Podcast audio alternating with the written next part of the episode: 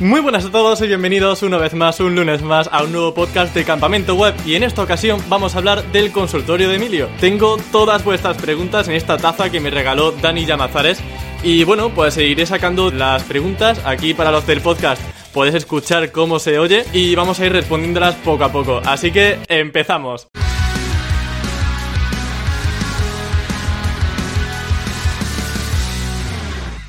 Genial, pues vamos a remover por aquí las preguntas y vamos a sacar una de ellas. Vale, empezamos con Sergio Bravo. Dice, pues tengo una duda un poco simple. ¿El título del post de WordPress es un H1 o además del título hay que añadir un H1?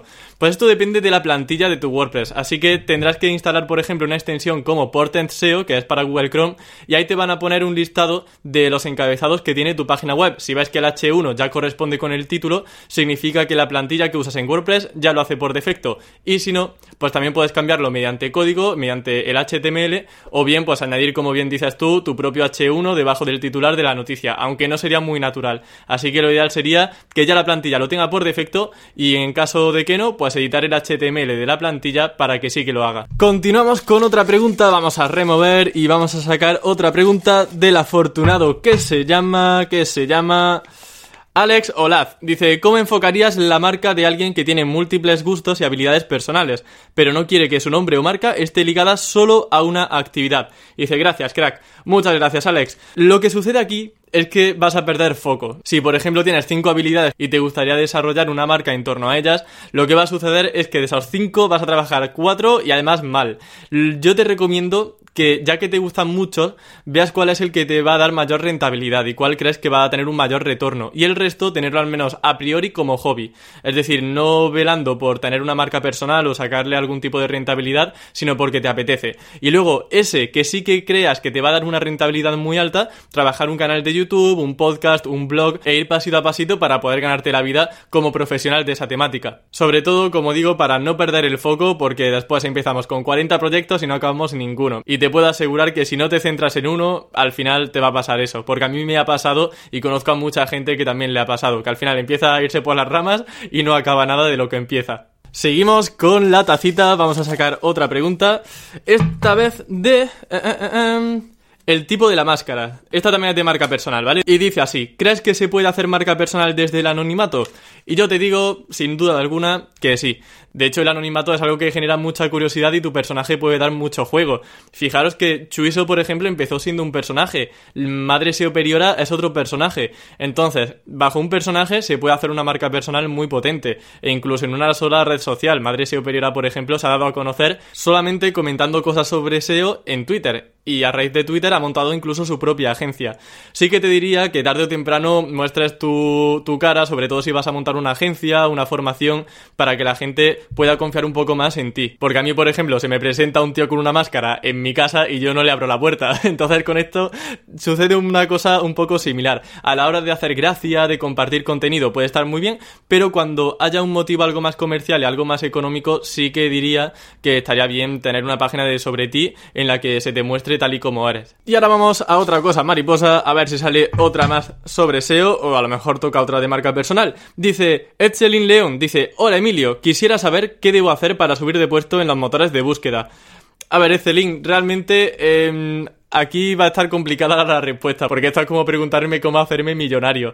Yo te recomendaría que tengas aspectos fundamentales en cuanto a posicionamiento siempre en mente, como por ejemplo, ser paciente, que de aquí a tres meses si has empezado el proyecto nuevo, es raro que puedas posicionar muy bien para alguna consulta, que generes enlaces, que haya periódicos y blogs que te enlacen, que tengas muy en cuenta la optimización de los titulares, porque sin un buen título va a ser imposible posicionar, el título siempre, siempre tiene que tener la palabra clave, y si está a la izquierda mejor todavía, trabajar muy bien la estructura web y el enlazado interno principalmente, que enlaces artículos relacionados a secciones relacionadas y que la autoridad de la página también pues vaya distribuyéndose de la forma correcta. Pero ya te digo que sobre todo es algo de ser constante y de estar todo el rato viendo oportunidades de mejora para ver qué palabras clave todavía no has abarcado y quizá la competencia sí, por tanto hay que tener un poquito de ojo y decir, este competidor está abarcando una palabra clave que a mí no se me había ocurrido y me mola, así que creo que puede tener también cabida en mi blog, así que tú haces otro artículo hablando de lo mismo, pero con un contenido que sea incluso más potente que el que tienen ellos.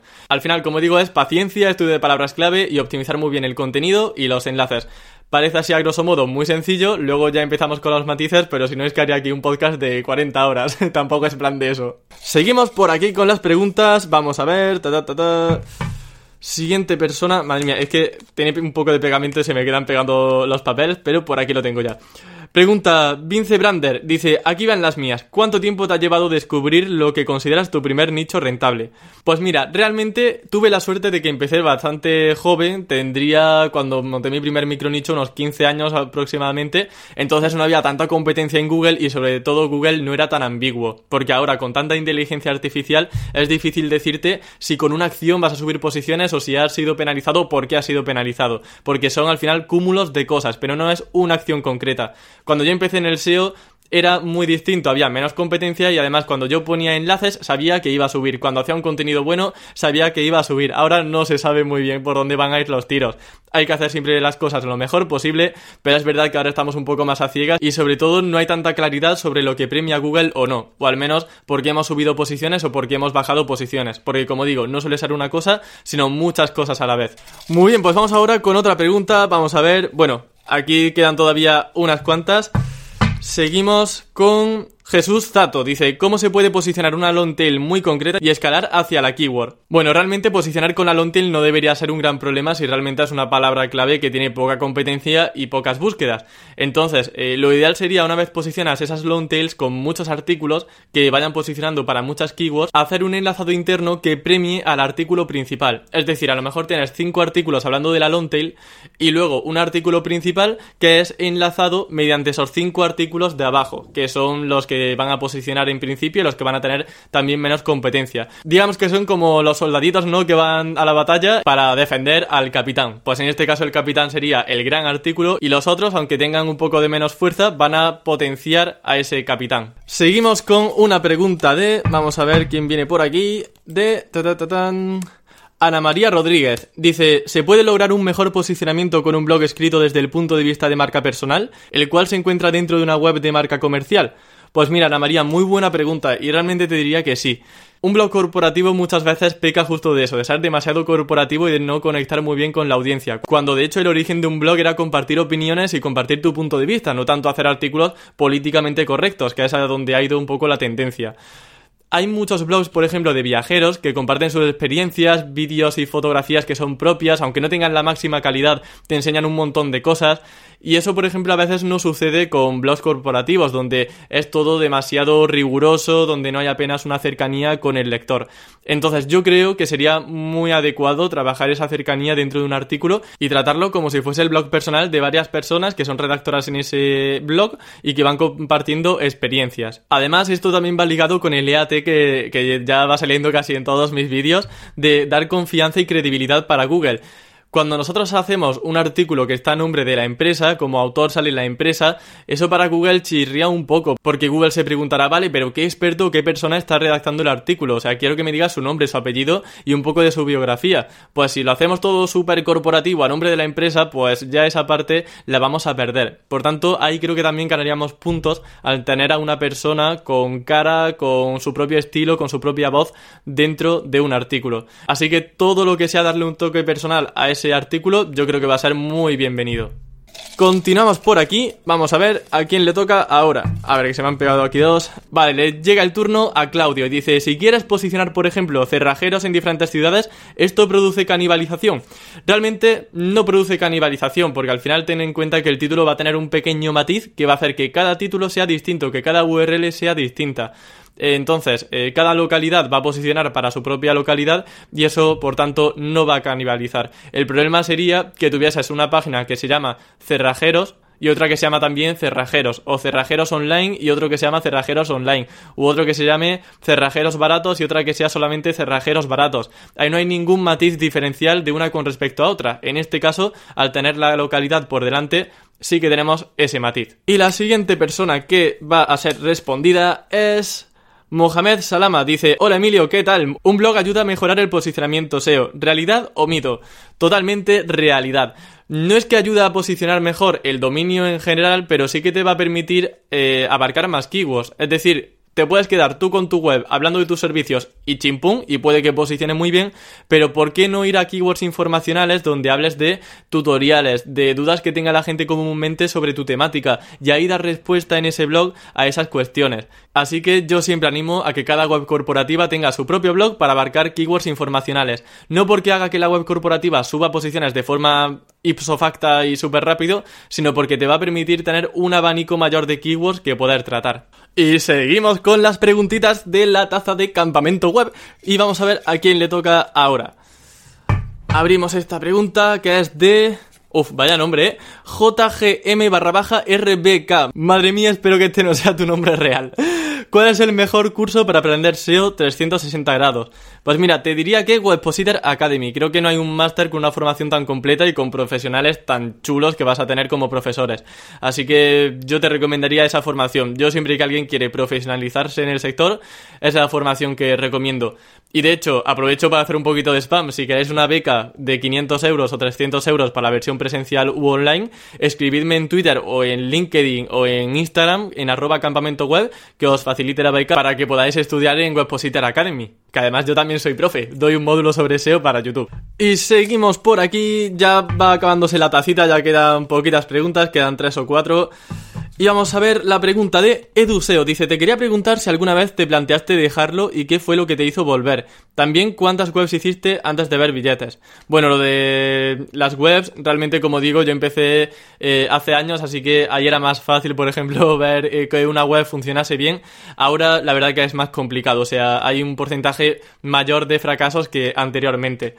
Y bueno, con respecto a la primera pregunta, em, lo de dejarlo, realmente sí que me he planteado dejarlo, porque, bueno, al final decía, no sé si he encontrado mi tono, no sé si esto merece la pena, si valgo para grabarme, por ejemplo, en YouTube, pero lo que pasa que como me apoyáis tanto siempre en cada vídeo, pues al final siempre cojo energía y sigo con el canal. Lo bueno es que ahora mismo estoy tan contento con el rumbo que está teniendo el canal, estoy tan contento con el apoyo y también he podido encontrar la manera de rentabilizarlo de una forma que me siento cómodo, por ejemplo con el patrocinador de Rayola Networks, pues estoy ya tirando para adelante y súper feliz, porque también además siento que los vídeos por fin tienen mi tono, que también reflejan mi personalidad y estoy contentísimo por eso, porque ahora creo que comunico de la forma que quiero y sobre todo pues tengo más cuando me estoy grabando y antes era un poco, a ver, ahora que sale, o voy a probar distintos tonos, así que no puedo estar más agradecido con todos vosotros que me escucháis cada lunes y bueno, pues yo súper contento mientras esto siga así. Continuamos por aquí con otra pregunta de David Masache. Dice, ¿tu marca personal la trabajas con qué fin? ¿Y la trabajas con visión a corto, mediano o largo plazo? Pues mira, joder, ha salido bastante hilada con la anterior. Mi marca personal al final la trabajo sobre todo para tener un poco de seguridad en un futuro, porque todas las oportunidades laborales que me han surgido han sido a través de la marca personal. Así que entiendo que mientras siga haciendo contenido que os vaya gustando, yo voy a tener al menos una pequeña posición en el sector, que no quiere decir que sea aquí lo más de lo más, pero sí una comunidad que me vaya apoyando y sobre todo oportunidades laborales, oportunidades de colaboración con marcas, eh, con otras empresas y que, bueno, pues como digo, me pueden generar cierta estabilidad económica de aquí a un futuro. Yo tengo muy presente que si haces cosas, pasan cosas, así que mientras esté haciendo campamento web, yo creo que seguirán surgiendo propuestas y os animo a todo el mundo a que también trabajéis vuestra marca personal, porque vienen oportunidades sin que os lo esperéis y del día a la mañana a lo mejor os llega un correo que os cambia la vida, porque a mí me ha pasado de mensajes de dar una ponencia, encontrar un trabajo que me encanta o un correo con una propuesta de patrocinio con lo que gracias a ello voy a poder vivir de la marca personal. Es decir, un montón de cosas que os pueden surgir y que nunca se esperan. Después la trabajo siempre, pues bueno, un poco a corto, a medio y a largo plazo, las tres, porque a corto lo rentabilizo con patrocinadores, con afiliados, con AdSense a medio y a largo, pues también, porque como digo, a lo mejor de aquí a un mes me surge una propuesta nueva de alguna marca que me interesa y también me cambia un poco la vida. Pues todo eso, como es impredecible, no tengo un objetivo súper claro de qué quiero conseguir con la marca personal, pero sí que sé que si sigo haciendo cosas, seguirán pasando cosas. Así que pues eso seguiré haciendo de aquí hasta cuanto dure campamento web, que espero que sea mucho tiempo. Y entramos ahora sí que sin la recta final. Llevo diciendo que es la recta final desde hace 10 minutos ya casi. Así que comenta por aquí José Palau, dice, ¿se puede vivir de los nichos? ¿Y cuántos tienes? Hombre, vivir de los nichos se puede, pero vamos, eh, súper bien. Lo que pasa es que yo creo que aquí tiene más voz y voto Chuiso, Luis Villanueva y Mario Camacho, o por ejemplo Mijael, que son tres nicheros que yo conozco y que son súper top. Entonces ellos te podrán decir cifras mucho más astronómicas que las que yo te pueda decir. Y nichos pues tengo realmente pocos, porque los voy dejando morir de vez en cuando. Ya sabes que Yo estoy ahora muy metido en el tema de mi agencia, estoy todas las mañanas ahí, dale que te pego, haciendo optimizaciones y me queda poco tiempo ya por la tarde. El tiempo que estoy por la tarde pues es ya para despejarme un poco, seguir con algún micronicho o para estar con campamento web. Entonces no me da mucho tiempo a tener muchos nichos distintos. Tendré a lo mejor pues 10 o algo por el estilo. A lo largo de mi historia eso sí habré creado como 100 micronichos o cosa por el estilo. Pero que hoy mantenga son poquitos. Y ahora la última de todas, ahora por fin la taza vacía. Vamos a ver, es de AJ Molinari. Y dice, ¿cómo estar al día de las noticias SEO? Pues AJ Molinari, te lo digo muy sencillo, con campamento web, porque como ya sabéis, el último lunes de cada mes yo hago una actualidad SEO en el que repaso todas las novedades del sector. Y además es que me viene genial para cerrar el vídeo esta pregunta, que parece que me la he hecho yo a mí mismo, pero no, AJ existe de verdad.